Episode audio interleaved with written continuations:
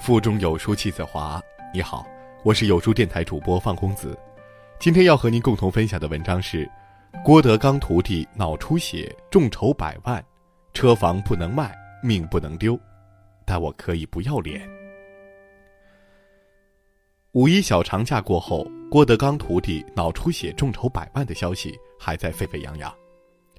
上个月，郭德纲一个三十四岁的吴姓徒弟突发脑出血，被送进医院。这本来是件悲伤的事儿，但没想到在网络上引发了轩然大波。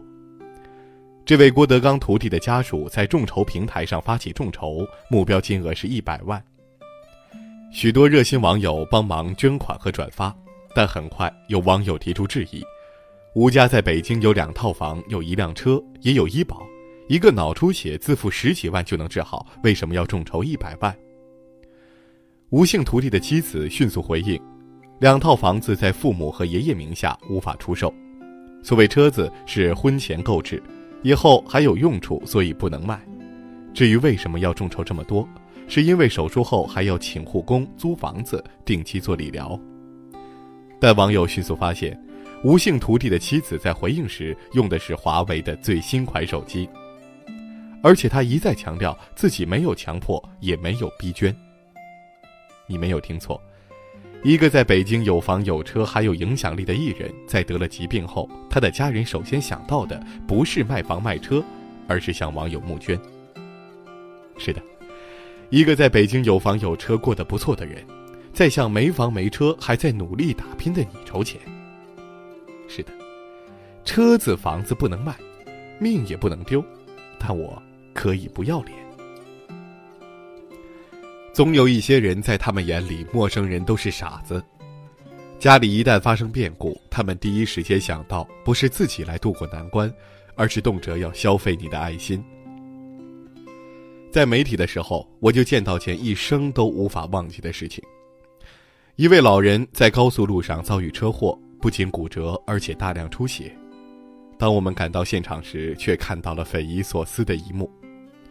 老人的两个儿子并没有立即把父亲送到医院抢救，一个儿子对躺在地上的老人连连摆拍，还指挥父亲移动身体，努力拍出可以卖惨的样子；另一个儿子蹲在路边，开始在水滴筹上传资料，向网友筹集治疗的费用。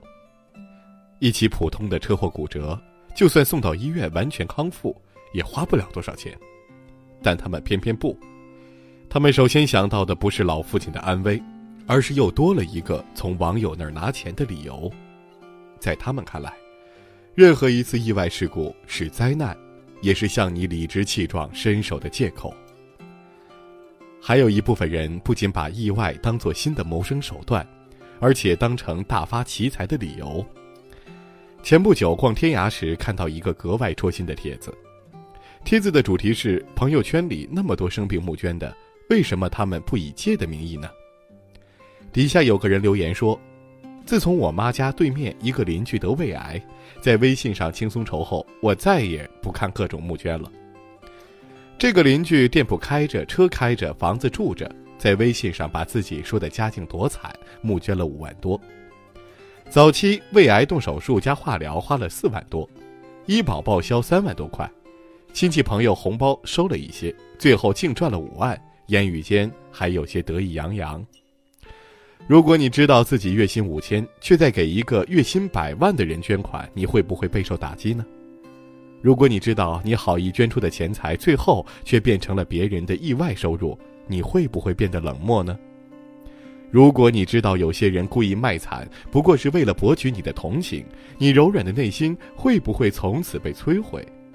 你的善良太贵了，有些人的脸太贱，太便宜了。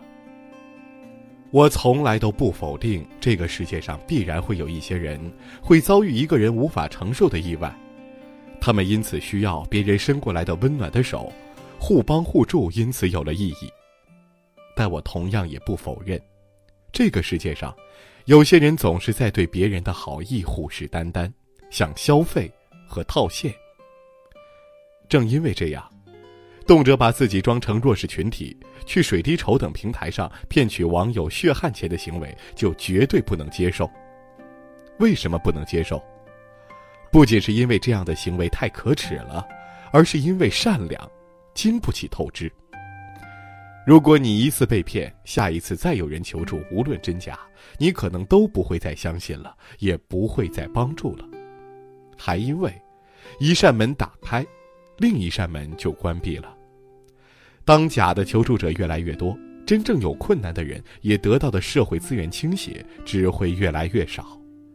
当他们连最后一根稻草都无法抓住，就会跌落到生活的深渊，沮丧又绝望。在这个意义上，故意装惨去募捐，不仅是诈骗，也可能是扼住别人的喉咙。很赞同南派三叔的一句话：“你没有能力帮助其他人的时候，请放过自己的良心；同样，当你有能力帮助自己的时候，也请放过自己的良心，不要轻易的去消费他人的善意。真正的英雄主义。”不是总让自己获利，不是总依靠他人活着，而是你认清生活的真相后，依旧坚定而倔强。你当然可以求助他人，但你不应该隐瞒真实的状况，并且要在自己竭尽全力以后。郭德纲吴姓徒弟的妻子还在狡辩，他不懂，但我希望你懂。要知道，这个世界上有些人愿意对你好。却很少有人愿意一辈子对你好。不要轻易透支他们对你的爱。当他们发现自己被欺骗，收走了内心的柔软，你将一无所有。他们的善良很贵，你别随意浪费。要知道，我可以为自己的善良买单，但没有人会一直为你的无耻买单。在这个碎片化的时代，你有多久没读完一本书了？